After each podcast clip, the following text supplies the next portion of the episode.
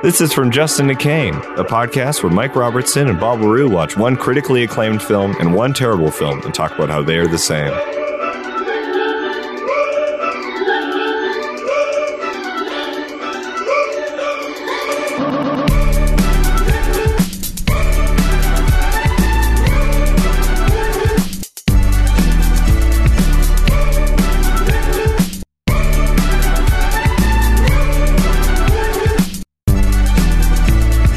Hello, everybody. Thank you for listening to this podcast thing. Yeah, that's Mike and I'm Bob. And on to this week's episode, what what did we watch, Mike? This week on From Justin to Kane, we watched two movies The Good Movie, 12 Angry Men, directed by Sidney Lumet. Lumet. Lumet. Yeah, We watched, okay, I'll start over. edit this out. we, okay, for The Good Movie, we watched 12 Angry Men, Yeah, directed by Sidney Lumet. I believe it's Lumet. Well, I- what? You piece of- No, it's Lumet. It's Lumet. I actually, I don't, I don't know. It's Okay. Sidney Lumet. I know. I've heard him say his own name. And he goes, Well. "Hi, I'm Sidney Lumet." I've only read excerpts of his book, and he does not put like phonetic pronunciation of his own name in. His He does book, unfortunately. italicize the T, which means you either emphasize it. What? No, I'm just kidding. just talking out of my butt. All right, let's do it. Uh, and okay, Oh, so the good film was Twelve Angry Men. the good film was rang ding dong. But this is going off the rails. We haven't had our pizza yet. Um, Uh. the good film is Twelve Angry Men, directed by Sidney Lumet. Yes. Uh, the bad film, arguably, was uh, The Babysitters Club, directed by Melanie Mayron. What What else has she done? Well, she used to be an actor on the TV show 30 something in the 80s, Okay. which was a comedy drama. Um, and then she went on to direct films and television. She had a very prolific career.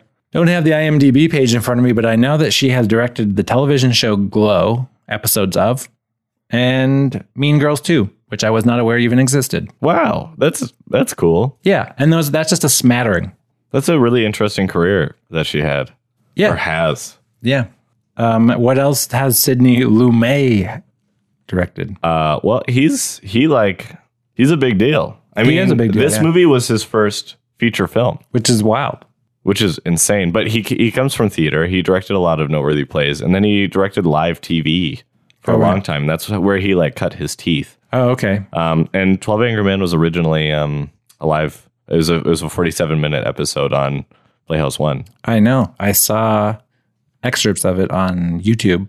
I started Alright. watching the whole episode. You watched the whole thing? No, not yet. I didn't finish it. I'll probably watch it later. Uh, he, I would argue, you know, like Sidney Lumet really, he directed The Pawnbroker, which is like a really, he, like 1964 was a good year because he did The Pawnbroker and Failsafe. He got sued by Stanley Kubrick. Well, Because of course. Failsafe was almost identical to Doctor Strangelove, just not funny. Hmm. I'd argue Doctor Strangelove is a better film. Anyways, Failsafe's a really good movie starring um, Henry Fonda, and The Pawnbroker is a really good movie uh, starring uh, that guy who's in In the Heat of the Night. Henry Fonda. Yeah, also also Henry Fonda.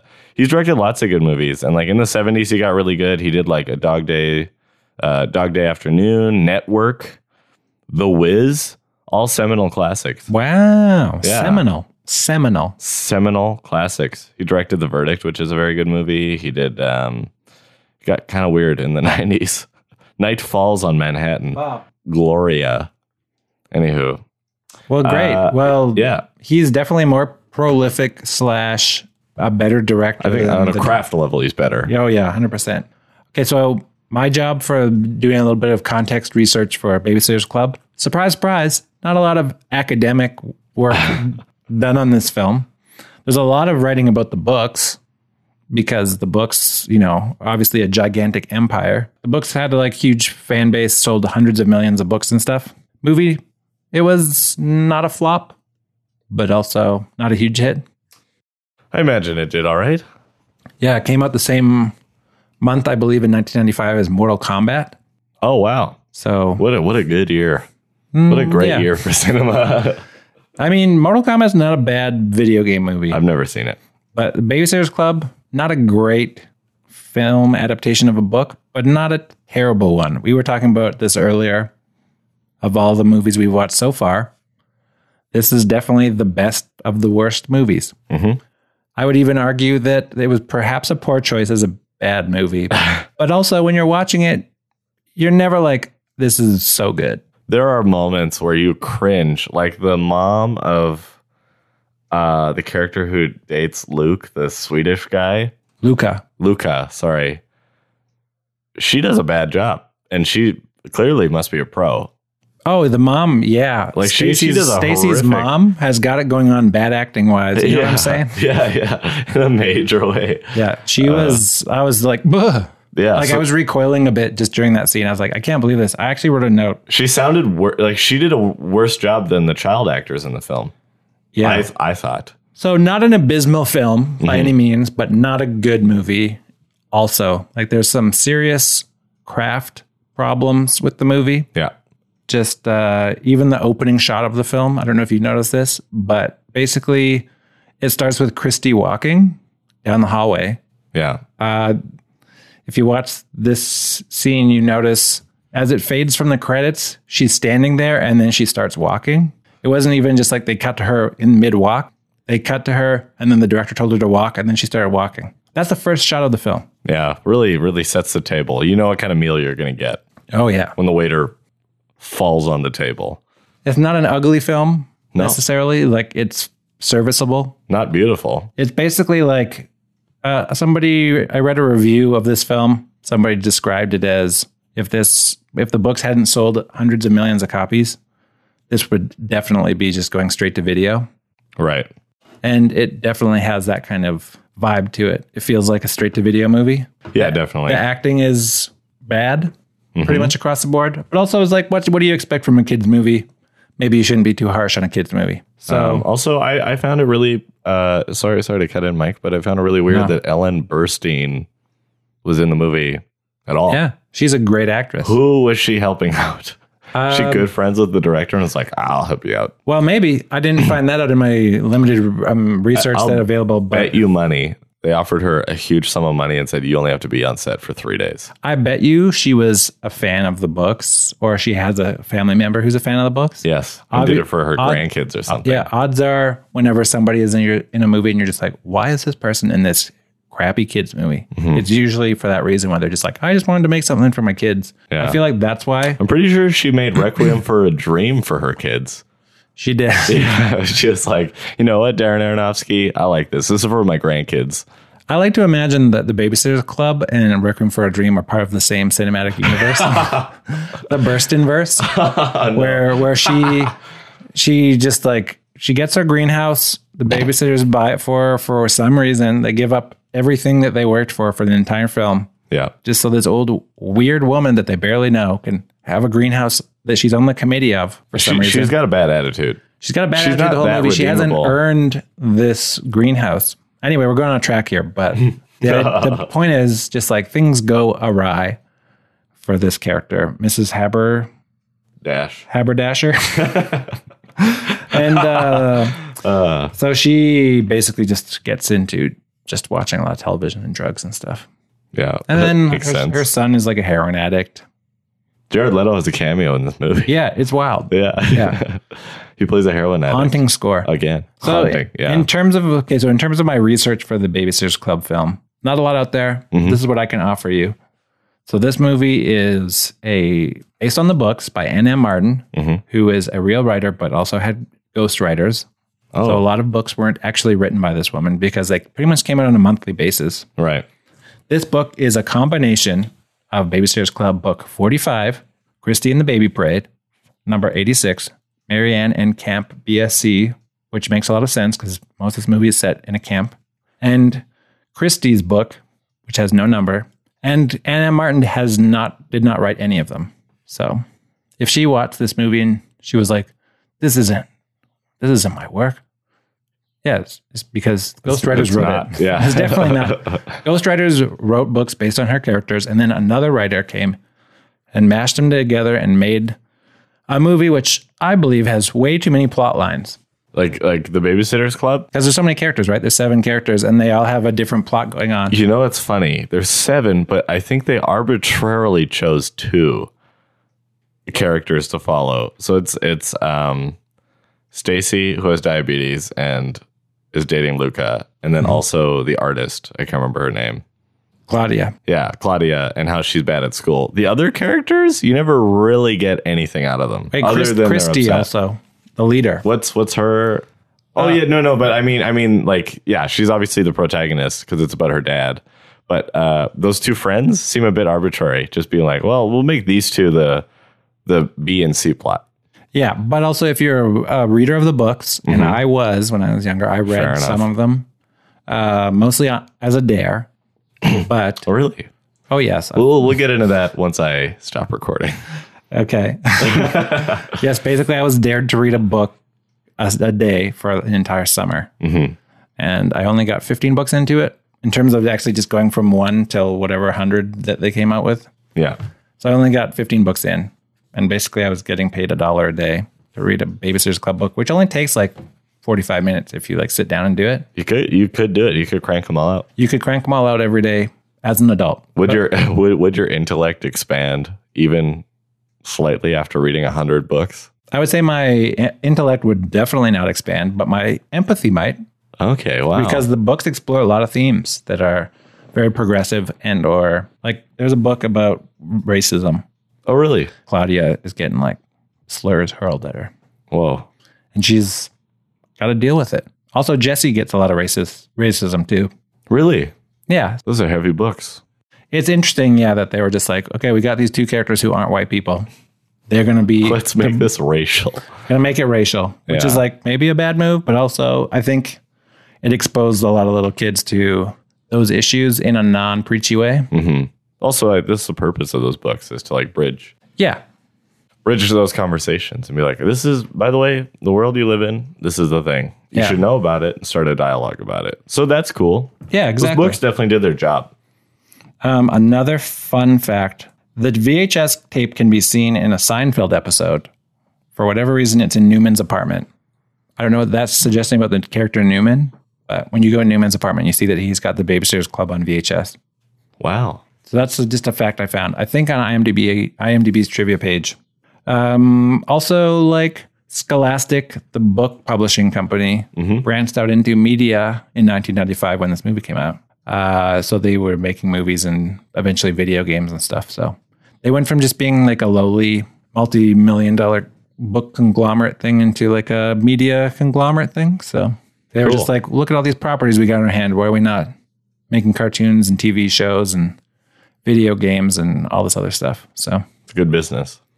yeah, but from what I understand, Scholastic kind of went downhill after that because they got too greedy. R.I.P.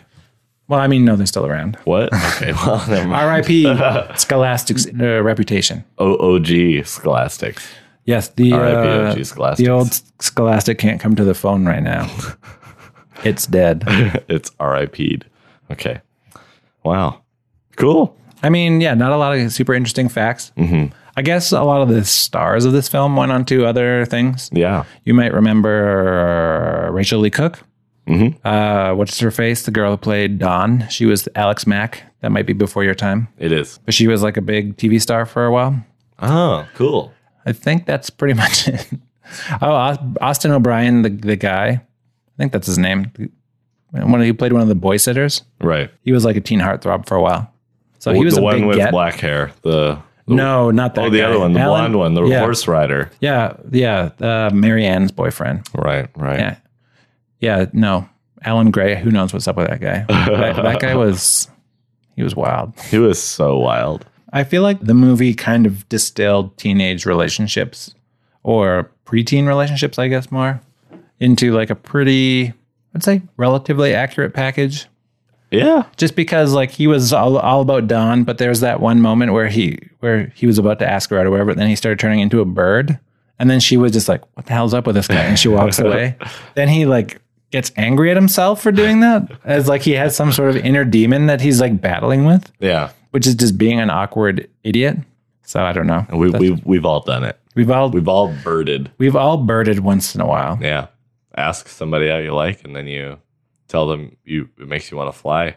Yeah, but also the, that movie, Alan Gray is there to teach us the lesson that your greatest enemy is yourself. Yeah. You have to like get past yourself before you can, you know, do those things. So he was true. the one. ho- He was the only one holding him back because for whatever reason, Don was willing to go on a date with him, which was not believable. No, that was a strange, She- she was strange end to their arc. Even though they're in grade seven or six or whatever, she was like miles out of their out of her out of his league. Oh yeah, for sure. Alan On Gray every was- level, Oh yeah, he was a bad- yeah. intellectually, socially, Socially. Like just, yeah, Yeah, yeah. she was also just as an actor, she was the best actor in the movie. Yeah. She, she. I mean, had- Ellen had some Burstyn chops. was good, Yeah, but they had a scene together twice, and that was that was and the only they- part where I was. This feels like a real movie. Yeah, yeah. That's funny. No, you're so right. Thank so you, right. thank you. I, that's what I'm here for. That's why I pay you money to sit here and talk about movies.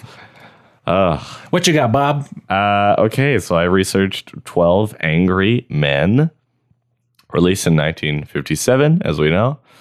Uh, directed by Sidney Lumet. It was written by Reginald Rose. He was like, he, he wrote a lot of live TV and worked with Sidney Lumet. And then he was like, hey, man, I got an idea for a show. And then they did it live. Sidney Lumet did not direct the live version, but when when they bought the screenplay or whatever, uh, Henry Fonda was like, I want Sidney Lumet to do this. He seems like a solid director. And he was. Um, this was a strange film. So it's sort of at a time uh, when courtroom dramas were really popular. They were coming out and continued to come out afterwards. Like you had like uh, Anatomy of a Murder uh, to, just before, I believe, and To Kill a Mockingbird came out a few years after. And there were a bunch of other courtroom dramas. And they were all about the courtroom. This was the only one that sort of subverted that and put the emphasis on the people actually in the jury because normally the characters are the people on the legal team Right. or the people who are on trial. But this was purely about a bunch of strangers. So it was like narratively, it was a very weird move, especially for this this sort of this subgenre of a dramatic film.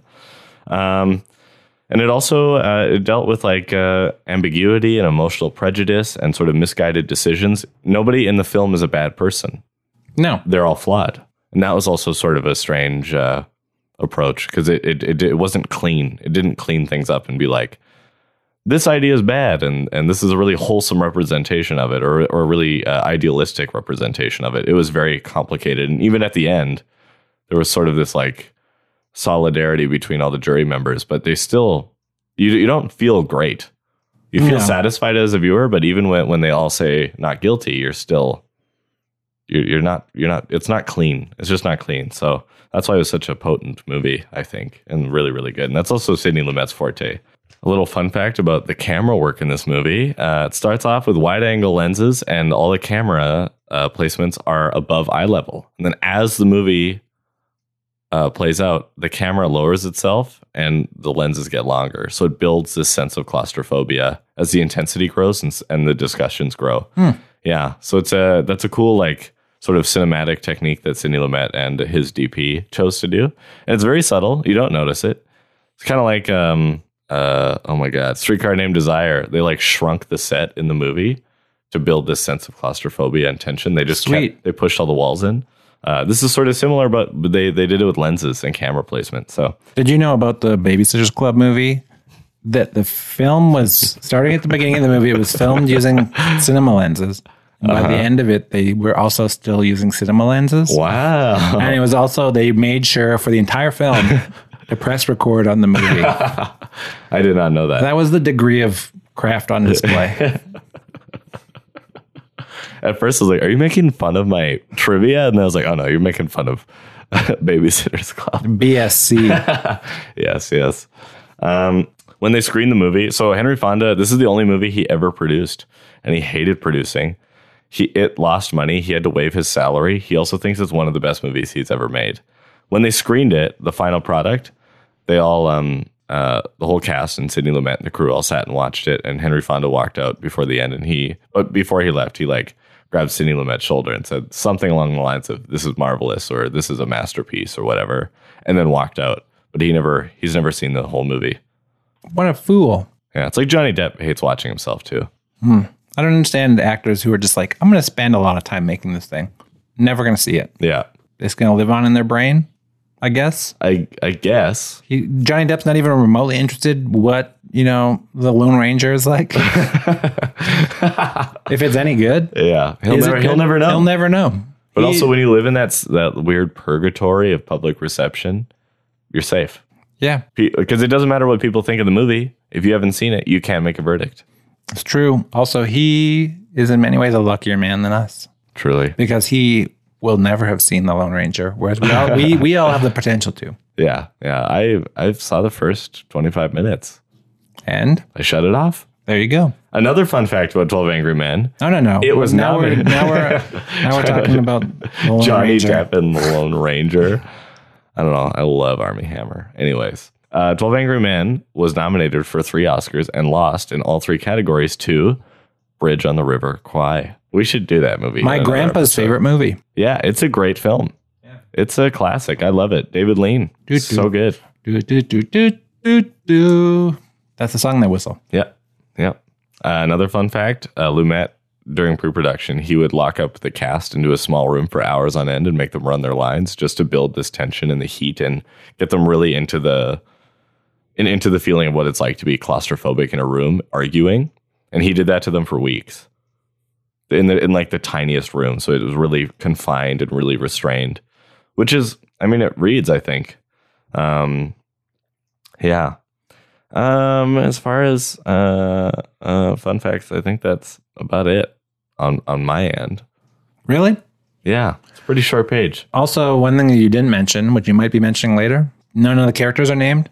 Oh yeah, they're all numbers. They're all and just Henry numbers. Fonda's number eight. Yeah, and the other characters that they talk about also don't have names. Yeah, and uh, it's um, and also like the identity of the person on trial is never defined. You never find out like their ethnicity, their name. Uh, so all the characters again, that's a weird narrative decision to not name anybody. But an effective effective one, I think, in this case. I think so too.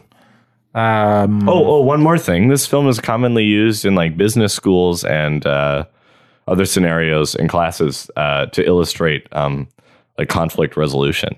Yeah, so like to to this day, it's like a textbook example of like this is how you should behave if there is major conflict or combating ideas in a group of people who need to collaborate. Basically, spend all day in a room and get go through the same process over and over again. Yeah. Been like, what do you vote? Not guilty. Guilty. Not guilty. Yeah, Oh, you voted not guilty. Not guilty. Not guilty. Not guilty. Guilty is like, oh, guy, why are you voting guilty? That's this movie in a nutshell. yeah, Guys, get on the same page already.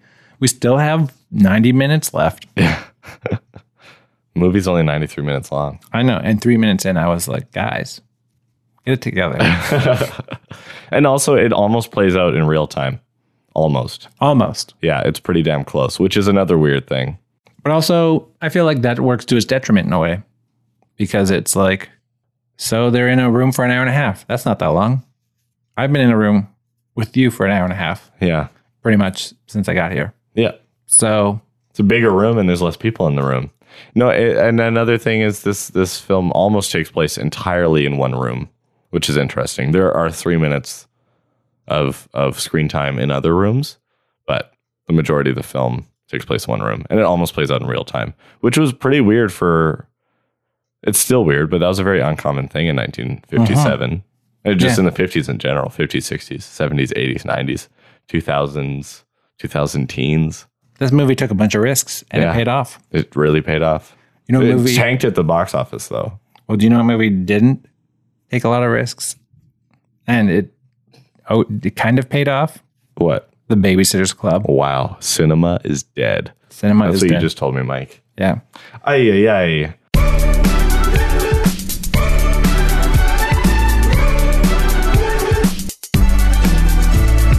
Similarities between these two movies, Mike. So we picked both of these movies randomly. We just kind of like each picked a movie, and this they both just happened to be ensemble movies. So that's just like an instant similarity of you got twelve angry men, you got eight girls, Mhm. teenage girls who are not angry, but like sometimes kind of passive aggressive. And I'm looking some- at you, Claudia. And sometimes they're angry. Sometimes they're angry, yeah. Get upset at their parents or at their the financial situation of the babysitters club. That's right. you know this, they get angry because they you, this is how you process that stuff. So It's yeah, stressful. there's there's like the the visual similarity of a large group of people coming together for a common because Mhm. both thematically and also just as a visual thing that you see in the film Yeah. is is just there instantly. Hmm. May I may I second that by adding an addition to that similarity? Both films have scenes where there's deliberation that occurs inside of a room, and there's like a quote unquote foreman.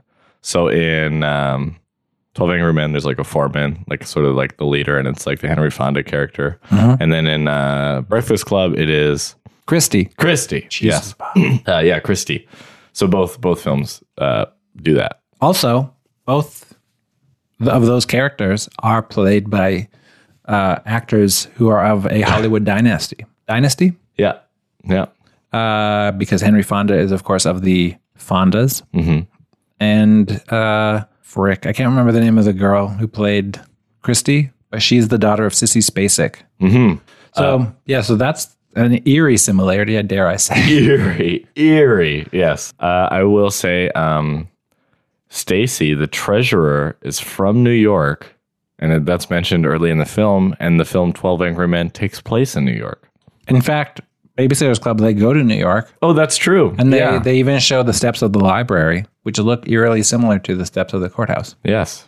So there's So that's another similarity. Babysitters Club is set in the fictional town of Stony Brook, Connecticut, which is not a real place apparently, but it is very close to New York. Yeah, yeah. It's a drive away. It's a drive away, so so it kind of just explores East Coast tensions, I guess. Yeah.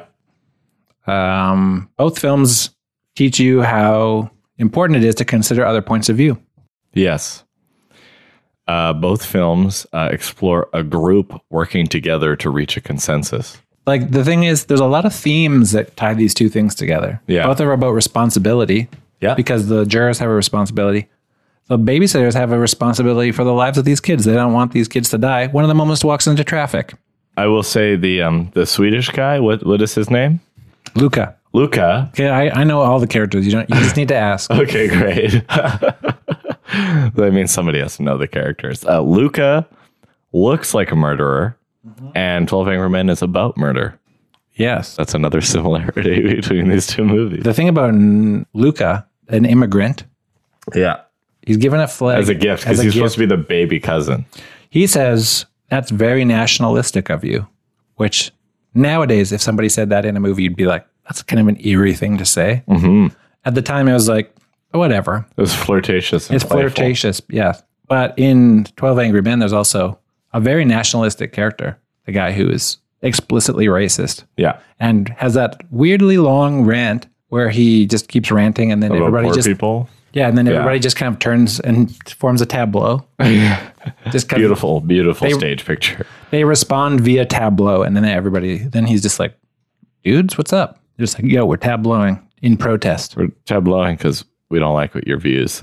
Yeah. So it's like Luca, in some ways, is that guy or Yeah. Mm-hmm. the European watchmaker who is one of the actual, like the naturalized uh, immigrant Yeah. who is one of the 12 angry men, too. You could, you could draw a parallel between those two Oh, characters. absolutely, absolutely.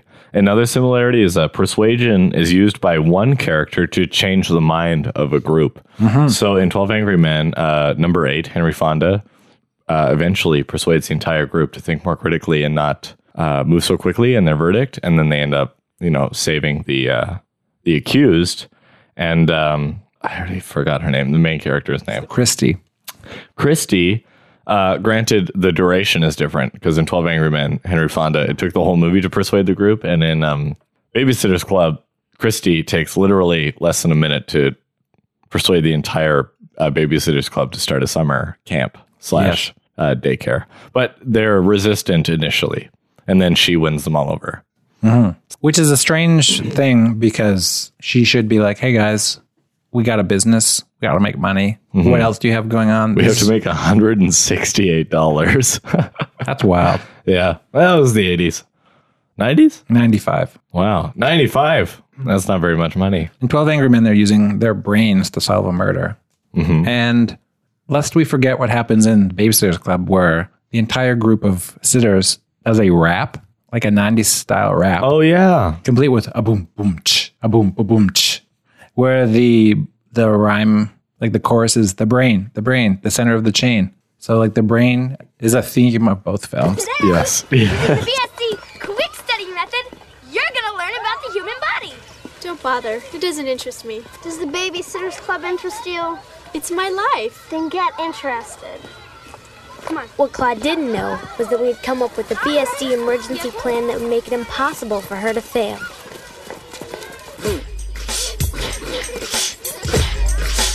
If you wanna run, if you wanna jump, you gotta get your left and right ventricles to pop. Through the heart, the center of it all. Surprise. Sometimes you Yep. will pop and you might just fall down to the ground, which will cause you pain. But that will never happen if you use your brain. Hook, brain, the brain, the center of the chain. That will never happen if you use your brain. Hook. Run, run through the cortex to the frontal lobe, past the hypothalamus, it's good to go into the cerebellum. It's the best connection. Through the babysitters, and we'll always be rapping and singing and thinking. It's the best. Now you better go and study so you pass your science. Now you better go and study so you pass your science test. If you do your homework, you can almost feel it. Pump to the brain, pump to the brain. Whoop, the brain, the brain, the center of the chain. The brain, the brain, the center of the chain. The brain, the brain, the center of the chain. The brain, the brain, the center of the chain. Whenever you're just watching the movie and you're just like, oh wow, this scene with Ellen Burstyn is actually like kind of well acted, or I'm kind of feeling a little bit emotionally touched by this scene. You have to think back to the brain, the brain, the center of the chain, where they wrap it. Better yet, Mike, that scene, and then the following scene when they're in the exam room. That's and- what I was gonna say. Yeah, she's writing the exam and then she mouths it to herself softly and then remembers the answer and then gets a B minus. That is horrible, horrible storytelling. Oh yeah. Well, also the fact that she's like the brain, the brain, the center of the chain. And then she's like, oh, the brain, the thing that I should never forget about. that Claudia is so stupid that she forgets that her own brain forgets itself is a preposterous is a preposterous But like also, idea. if we if we read out the lyrics of that song, there is very little information in it in regards to human anatomy. oh yeah. Almost no information. But it's it's a very Catchy beat. catchy beat. Yeah, it's a it's, a, Boom. it's a sick hook. Yeah, super sick hook. Um. Oh, also, both films are about a group of people, both of a dominant sex. So it's like in the Babysitter's Club, they're all women. In the Angry Men, they're all men, Yeah, yeah. uh, or is predominantly just one sex. So, uh, and then in within each of those groups, uh, everybody has their own journey. Mm-hmm. Which is like, I mean, that's an obvious similarity because in storytelling, that should be a thing Mm-hmm. where everybody kind of has their own journey but that's how you know who they are because they kind of are just repeating their biases constantly to you throughout the whole movie. Yeah. You know, a great example is the racist guy in 12 Angry Men or the super indecisive guy who works for the cereal company. He's just like the indecisive cereal guy. yeah, you know. that guy, that classic archety- that classic archetype. yeah. Uh, and in the Babysitter's Club, that's so true. This is Jessie. She dances. This is Mallory. She's like a nerd, I guess. And then the, be- the most egregious, dare I say, is Claudia Yeah. because she's every time she chimes in, it's not like she has anything productive to add. She's just like, guys, I'm gonna flunk the test. Yeah, Claudia, we heard you the first eight times you said it. Then when she finally passes the test, she doesn't say anything no. because her arc is finished, and that's kind of wild. Again, it was very arbitrary who they chose to give a a, a plot to. Yeah. Yeah, like Claudia and then Stacy and then Christy. Those three have arcs. No one else has arcs. You you could give them more. You could give each character more. That opening narration's like a weird lame excuse to be like, now we know enough about each character. Now now the audience cares. Yeah, like Jessie, uh, she doesn't deal with systemic racism at all in this film. no, she doesn't. when she should be, because that's explored in the books with her character sometimes, not always. Mm-hmm. Sometimes it's about boys and and like not liking gym class or something. Mm-hmm. But also sometimes it's systemic racism, Right. So bad, it's like- bad box office. not not touched on in this G-rated film at all. Yeah. Surprising, absurd. absurd. Do we bring up baseball yet? No, we bring it Oh. up. Uh, both films uh, uh, have baseball be sort of like a major subject matter. Yeah. So in the opening of Twelve Angry Men, there's the one um, jury member who's, who's who's like, "I want to get out of here. I got a baseball game to get to." He's constantly trying to rush the jurors. Uh, and then in um, Babysitters Club, uh, Christy and her dad go to a baseball game and also play baseball. And then there's also that weird small arc where that one kid can't hit a home run and he swings a bat into his own foot. And Yeah. then when he does hit a home run, it's with a like a dodgeball and a shovel, which is astounding. And then it hits that mean girl in the tree, and she falls into a comedically placed dumpster. Oh, that's brilliant. It's just goddamn brilliant. Also, that kid has more of an arc than just any of the other sitters. Most, for the most part, you know? and, It's like- and, and it's two scenes. It literally it takes three scenes to have an arc. yeah. Three one minute scenes, and you can have a full arc. Marianne, arguably the best character from the books and one of the most dominant characters in the books, Yeah, doesn't even have an arc in this movie. She's just kind of the best friend for Christie's BS kind of storyline with her dad. appalling, appalling. Yeah, yeah. She's weird. She she just like is there in the backdrop being talked to by Christy, Yeah. and then and then she becomes the bad guy. But There's she- a lot of weak, weak. There's so much information about these characters, yet when they chose to adapt it, they neglected all of it. Yeah. She's clearly the most well adjusted character Yeah, of all of the sitters because she's got a, like a boyfriend that she's been dating for like an unbelievable amount of time given that they're in grade seven or however old they are yeah. They're, they're Like- 13. yeah her and logan have been dating forever she's kind of super well adjusted she kind of is the problem solver she's the logical one Mm-hmm. so she doesn't really bring any drama to the table in this movie No, she's well adjusted and like a boring adult already. She's like, yeah, I'm in a monogamous, steady relationship, and like I kind of got my shit figured out. yeah So i'm 13 I'm I'm 13.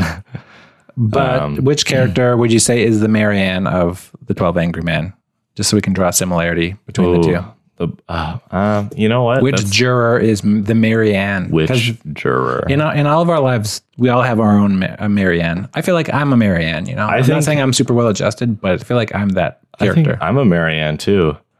Maybe um trying to just like figure out who's the most boring juror. At, Honestly, at first, I thought the guy like who- Jack Warden, juror seven. Jack Warden is the least well adjusted. He's the guy who wants to go to the baseball game. No, he's not. Yeah, he is. Is he? That's is. Jack Warden. yeah, he was. Oh, I can't later. recognize He his was later photo. the crazy grandpa from Problem Child. Yeah, yeah, yeah. What about um, John Fiedler, the older man, juror number two? Yeah. He he might be the the similar character. Fun fact about that guy: he was the original voice of Piglet, Really, Winnie the Pooh. I really sense like when- him. He's a marvelous actor. He's, He's- so good. He's kind of the I would say he's kind of the Marianne, but I also would also say he's the Mallory of the group. 'Cause Right. Mallory is like the super dweeb of the group. yeah. Not the dweeb in the sense of Alan Gray, but you know what I mean. what about Jack Klugman? Call them by their name. What's the juror's name? Oh, sorry, shit. Uh, uh, juror five. And what does he do in the movie? Or what, how does it describe that juror? It doesn't describe the juror. Are you just reading on IMDb? I am. oh, you're a fool. I know. You should be reading, you should be Cheating. reading the Wikipedia page. Oh yeah, I was on that earlier. Bob, you Wow, idiot. I'm an I'm an ass. I have another similarity. While, Okay. while, while we figure out, you know what the through line similarity is going to be, we're going to draw parallels between all of the characters in both films. who who is who in each film? yeah, some But- of them but- will be but- more of a stretch than the other because there's we're gonna not do really an it. Alan Gray of the group. No, but we're going to find it. Um, but another um, uh, relation or similarity is uh, uh, they're the, either the meanest or the most intense character uh, is mean or intense because of unaddressed emotional issues. Um, so uh, it's the um, Cokie Mason. uh, yeah in Twelve Angry Men, right? Juror number three. Juror number three, whatever. Yeah, that's his number. And then in um, Babysitter's Club, it's the girl who keeps trying to ruin the Babysitter's Club. And then she gets hit in the face with a ball and falls into a dumpster and then gets out of it and she has a banana peel on her head. Number number six is the the character we were thinking of. Number six is uh, Edward Binns. He's a house painter, tough but principled and respectful. He is the sixth to ultimately vote not guilty Mm-hmm. very boring, very one dimensional. Uh, played by Edward Binns. Yeah, totally. Oh, yeah, he, right. He's he's the guy. Yeah, he's the Marianne of the group. Yeah, yeah. However, I didn't like that character, No, and I liked Marianne. Like I liked her in the books as a child. You and I have very different uh, relationships to uh, the, The Source. Babysitters Club and the Source novels. Oh yeah, I grew up with it. I, I hadn't heard of it until a few days ago when he said, I, I picked this movie. It's really bad. and I said, Yeah, sure. And I watched it a few hours ago, and it is not good. Deep down, I think I just wanted a a, a huge nostalgia bomb. Right. And did it work? Oh yeah, it was very nostalgic. Great. but Uh, not a and- good movie. Do you have another similarity, Mike? Oh, so many. Uh, at one point, somebody faints. Yeah. The old man almost faints. Also, Stacy does because she's got diabetes. Yes. That diabetes subplot really felt like a cheap narrative device that they were like, "Oh, we got to we got to make this dramatic somehow." And and like the diabetes was the thing and they never brought up the age gap. And then he was upset about the age gap. And I was like, I- I was I was surprised when he behaved as if he didn't know. Yes, but also Because that came out of nowhere. They never addressed it. She she never had a scene where she was confiding in her friend, being like, "He's 17 and he doesn't know how old I am, and I'm only 13," which is a pretty wild age gap at that age. Yeah, and we're not the only ones to bring this up. I'm sure. I'm sure this is anybody who watches it now and that when they're not a child. Like, there's a If four year I was- difference between that. But then also at the very end, before he leaves, he's like, "Well, I'll, c- I'll be coming back next year," and she's like, "Yeah," and I'll be 14. and he's just like, "I know, dude, you're gonna be 18. First of all, why are you gonna want to date a 14 year old as an 18 year old? Second of all, is that statutory rape?" I think it becomes a felony at Yeah. that point. So both films involve a a, a questionable felony, but you know they're not going to get together. No, That never happens. no, he'll fall in love with somebody back in Europe. Uh, another similarity is uh, both both films explore isolation and moments of reflection and focus on well, what is at hand. So in um, Twelve Angry Men, jury duty is obviously a very intense, focused thing, and it it it plays out until you're done, until you come to a verdict. And it's the same in Babysitters Club with uh, timeout. That's right. Timeout is a is a time of reflection. Uh, you make mistakes. You have to, and you ultimately have to come to a verdict of whether or not you agree with the establishment telling you you have a timeout. So either you agree with it and you learn, or you decide you don't agree with it and you uh, move forward. Um, so both both films really explore that with timeout and jury duty. Also, um, both films are just about kids because they're trying to just like figure out what's up with this kid. You know, what's his background? Why is he murdering people? And Yeah. then, um, you know, the Babysitters Club is obviously just like a bunch of people who are like pseudo adults. like Weirdly looking after kids. precocious. Yeah. And then also at one point in 12 Angry Men, the line, if it was up to me, I'd slap those kids down before they caused any trouble. Obviously, there's no domestic violence in Babysitter's Club No, that we see, mm-hmm. but still the theme of punishing children as a parent because of timeouts. timeouts and like yelling. That's that one scene where there's like uh like one guy's like, I'm your dad, and then she Christy turns around, she's like, You're not my dad, and then runs upstairs. You know, that's a very intense moment. Yes. Uh with pretty pretty crazy uh conflict. Thematically, both films are about trying to know the answers Yeah. Yeah. and Claudia's storyline, obviously, and then also just the plot of the 12 Angry Men. yeah. Uh, do- I have one more. What's Sure. the name of the of the one boy with dark hair who uh, in the scene is like, uh, oh gosh, I like you. You make me want to fly. What's his name? Alan Gray. Alan Gray. Alan Gray dresses uh, in fifties garb, similar to the Twelve Angry Men. He he wears he wears baggy pants and a tucked in shirt and uh, overalls, and I can guarantee you that one of the characters in Twelve Angry Men has a very similar outfit aesthetically. Yes. Yeah, it's also a scene where um you know juror number three is like. I just want to get out of this jury room. I, I just want to fly. And then he flaps his arms for a while, and everyone again ignores him. Well, in a way, when Alan Gray does that thing where he's like, I just want to f- fly. And then he flies around like an idiot. And then Don, rightfully so, is like, the hell? And walks away. Yeah. That's kind of like that scene where the guy does a racist rant where the guy, he can't control what's inside of him. Yeah. He just has to let it out.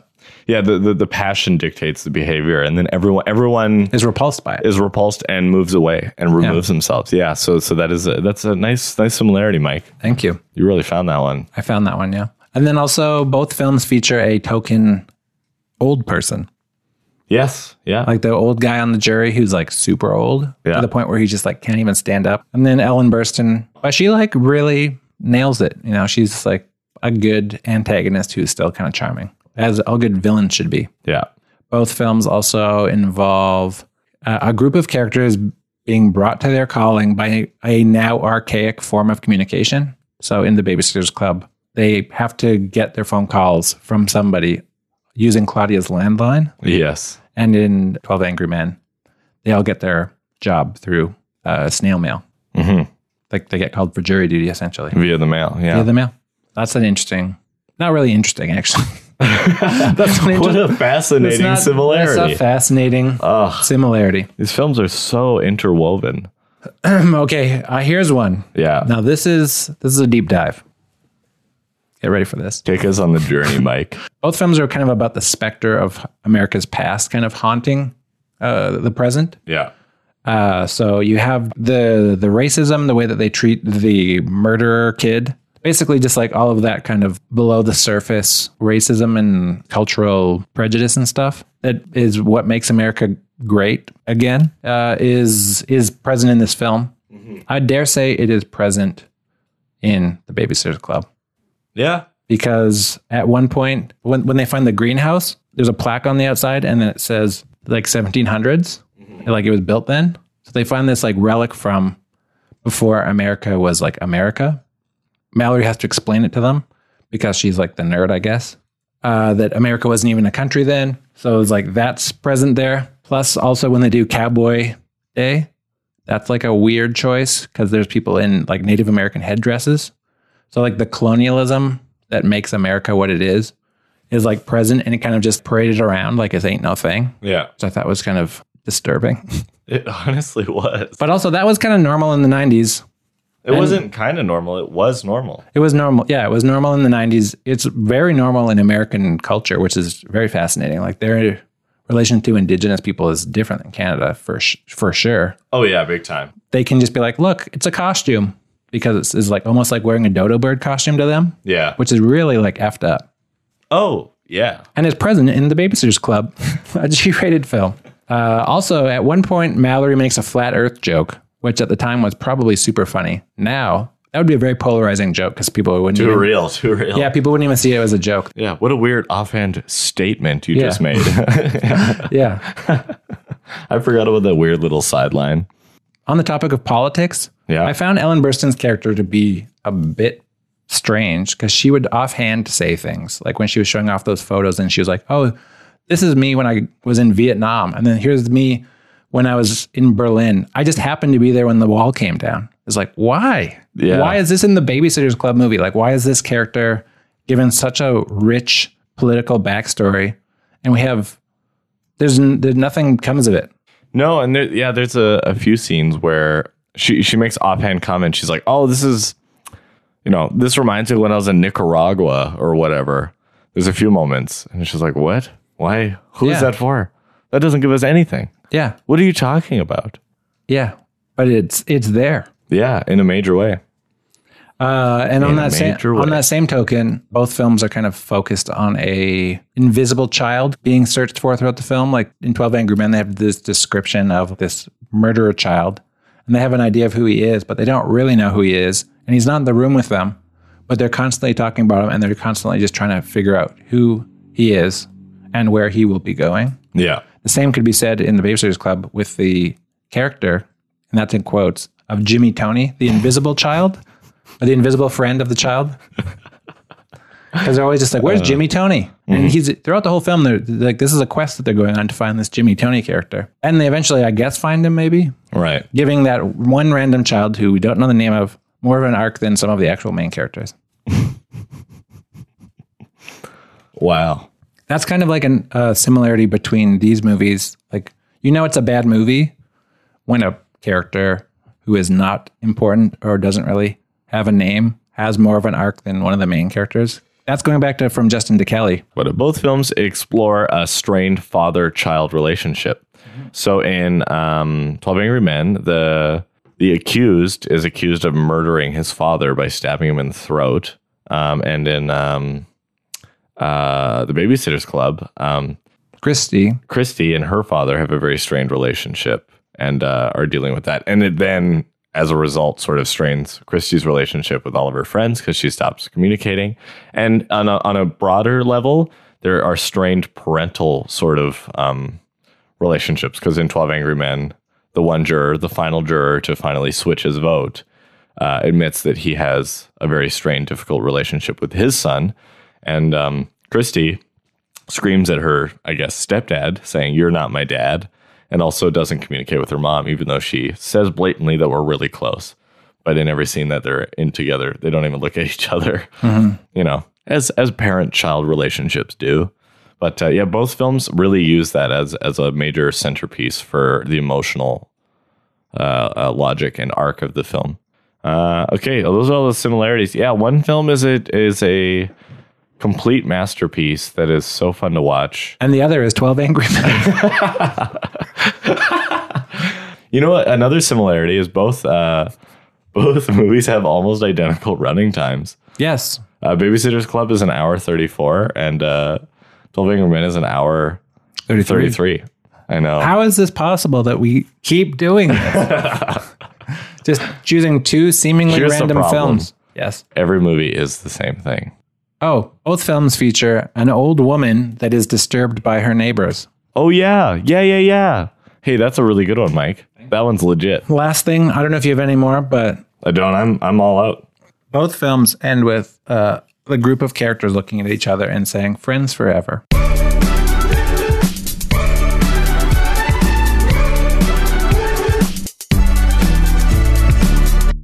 Fun story about 12 Angry Men. When I was eight, it came on KSPS uh, on a Saturday night when they used to play movies. And my dad bet me money that I wouldn't watch the whole thing because he said, It's just a bunch of people talking in a room for over an hour. You're not going to like the movie. And I said, Well, let me watch it and see if I finish it. And it shook me to my core. I loved it. Also, you should have said, "I'm a child named Bob." Yeah. yeah. Get some perspective, dad.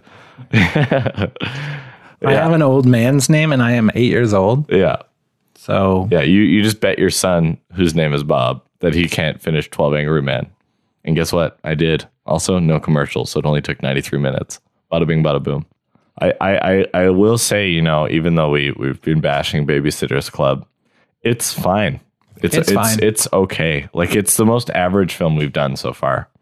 It's not spectacularly bad, and it's not spectacular. Do you think there's like a gendered bias going on that we all have societally? Women's tasks are kind of viewed as superfluous or uh, as less important than men's. These women in this movie, and I use the term women loosely because they're children. yes. Yeah. we look at the Babysitters Club and we're just like, that's going to be crappy no matter what. Yeah. Uh, even if it's probably pretty good, just because it's just about a bunch of girls and they're babysitting. That's dumb. A bunch of guys in a room and they're just talking about murder. Yeah, this is super serious. This is important stuff. Murder is not necessarily any more interesting and important than you know looking after children and also the dynamics and friendships of friends. I, I think I think you're onto something. Me watching it, I like what what I found about it that was unserious was how poorly it was written. Not not necessarily the the gender Yeah, um, aspect, but I, I I think that's definitely uh it's definitely there, whether it's subconscious or conscious. Absolutely. yeah. Because the well, I, the reason I bring it up is because we we both kind of agreed this isn't actually the worst movie. No. It's not like a terrible movie. Even on Rotten Tomatoes, it doesn't even have really a bad score. Yeah. Uh, and generally, the reviews are pretty favorable. And a lot of people like it, mostly out of nostalgia. Yeah. But we still were gravitated towards it as a bad movie because we assumed it was bad. Yeah. Because it's the Babysitter's Club movie, because it's a coming of age tale about women uh, and not boys. Mm-hmm. Right. So it's like, I wonder if there was a similar thing, not necessarily babysitters, but something about boys coming of age. I don't Well, know. what like bad news bears? Yeah, sure. Yeah. It's like you I wouldn't feel like assume a there's a Bad News similarity there. Bears is as bad as the Babysitter's Club. If we're talking about 90s movies, there's a lot of movies like that. I think there, there's a whole string of them. There's a whole I can't, bunch of I them. can't recall, but And they're all probably bad or just as bad if you watch them now. yeah. And I haven't seen these 90s coming of age movies. We, we, I- we have to go down the rabbit hole. I don't want to. youth sport films. yeah, but there's like, th- there's got to be Uh, yeah, I just wonder if there's like a, a bias that we just naturally have.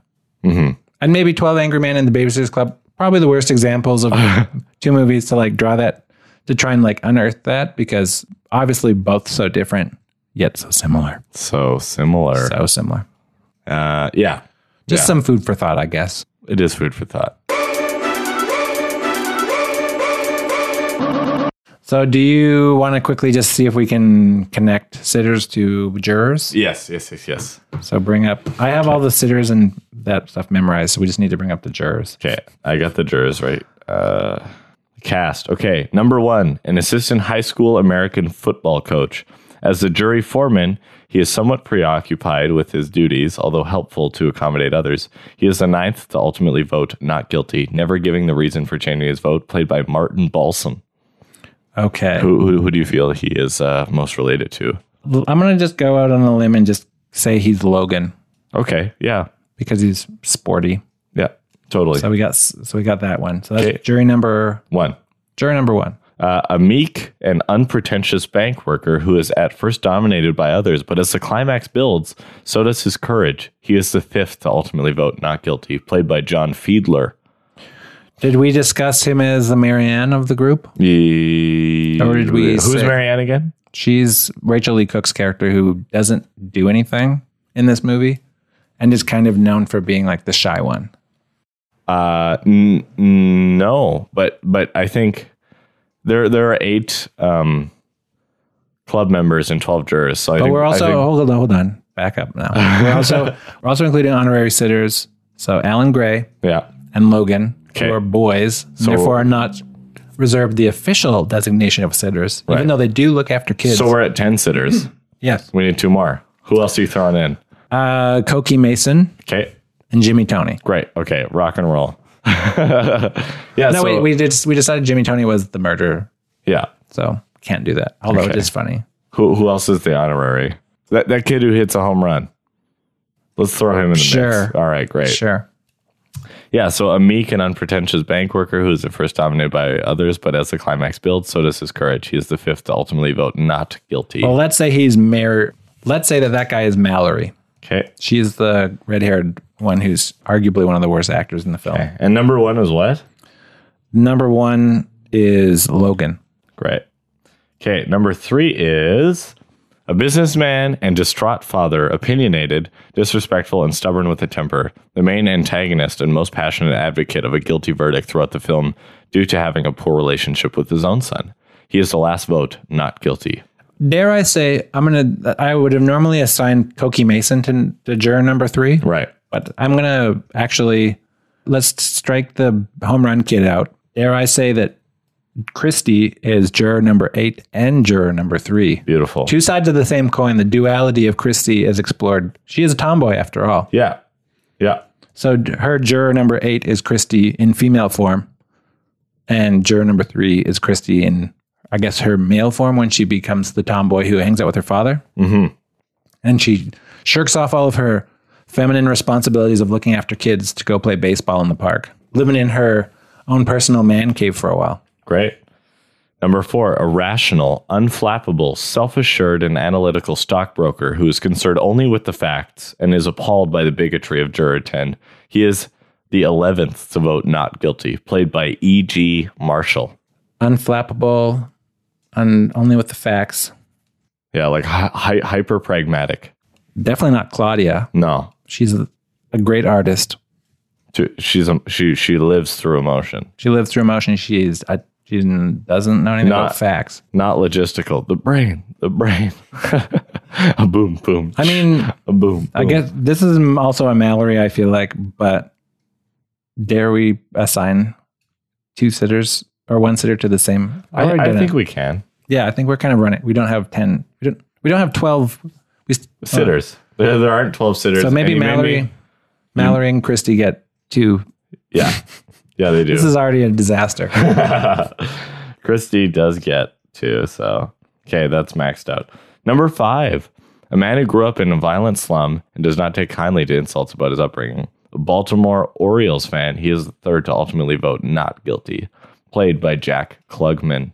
the thing is, none of the sitters are into sports. Or like the thing is, you can really. Christy? Huh. Wow, Christy is such a well rounded character. She is. She's the Super Mario of the group. I guess the thing is, is it's like either the Twelve Angry Men doesn't have well drawn enough characters, or and the Babysitters Club has characters who are too well drawn. Like we know too much about them. Right. Like we know their archetypes too well. or Or or it's the opposite. So I just really want to say Mallory, Logan, and Christy are the characters for everyone. yeah. And they, they kinda are. Oh, They- sorry. They kinda are. Okay, so so juror number one we have Logan. Juror number two we have Mallory. Juror number three we have Christy. Juror number four I would Mallory. say is Marianne. Oh really? That's what we uh, agreed on, didn't we? No, we agreed E.G. on Marshall. Yeah, I was right. We talked about this earlier. E.G. E Marshall. Oh yeah, yeah. I think so. Marianne. Yeah, you're you're right. So who's number five? Um, yeah. So the guy who grew up in a violent slum. Let's come back to it. We'll come back to that one. Yeah, because none of them are really. No. Number six, a house painter, tough but principled and respectful. He is the sixth to ultimately vote not guilty. Played by Edward Binns. Oh, oh, painter. Who's the painter in Claudia. Claudia? I would say Claudia is number six because she's also principled. She gets really upset at Christy. Oh yeah, she does. Yeah, She does. she does have principles, and she has principles. She's like, you promised me something, and then it didn't happen, and now I'm upset. That sounds like a principled way to behave. Regarding juror number five, Uh huh. The The pers- upbringing. the, the person with the violent upbringing. This isn't necessarily like, the best connection, but I would say Alan Gray, just Okay. because he's like a bit unpredictable. Maybe Yep. he's just kind of like you wouldn't want him to have a knife. I would say of both of those people, you wouldn't want to encounter them when they're holding a knife. Yeah, you're absolutely right. Alan Gray's going to slip and stab you. The other guy knows how to stab you. he even shows you in the movie. Yeah. Yeah. Okay. Number seven, a wisecracking salesman and sports fan. He is the seventh to ultimately vote not guilty. I'm gonna say that is gotta be like we're not we're not going sports here, but uh Jessie. Okay. Cool. She's the one who dances, yeah. which is kind of a sport. You know Gymnastics. what? But but another interesting note here is um, throughout the film, it is blatant that he cares little about the life at stake, and uh, it seems like uh, uh, Jesse not not super invested. She never really seems upset. Uh, okay, number nine. Okay, a wise and observant senior, he's the second to vote not guilty. He reveals to juror number eight that his name is McCardle, one of only two jurors to reveal his name. I even though he's the old guy, Mhm. let's say that this is Stacy. Because also both of them faint, so that's an easy one. Right. Nice. Nice. Okay. Now we're on number 10. Yes. A garage owner, a pushy and loudmouthed bigot. He is the 10th to ultimately vote not guilty. Played by Ed Begley. Which is the most bigoted of all the sitters? Yeah. Who's the most oppressive, offensive, bigoted babysitter in the movie? Mm-hmm. I would say one of the kids who uh, dresses up as a cowboy. Oh yeah. So maybe, maybe Well, no, like the whole institution. well, should we should we make that Luca? Uh, yeah. Because the next person is a European character. That's the thing.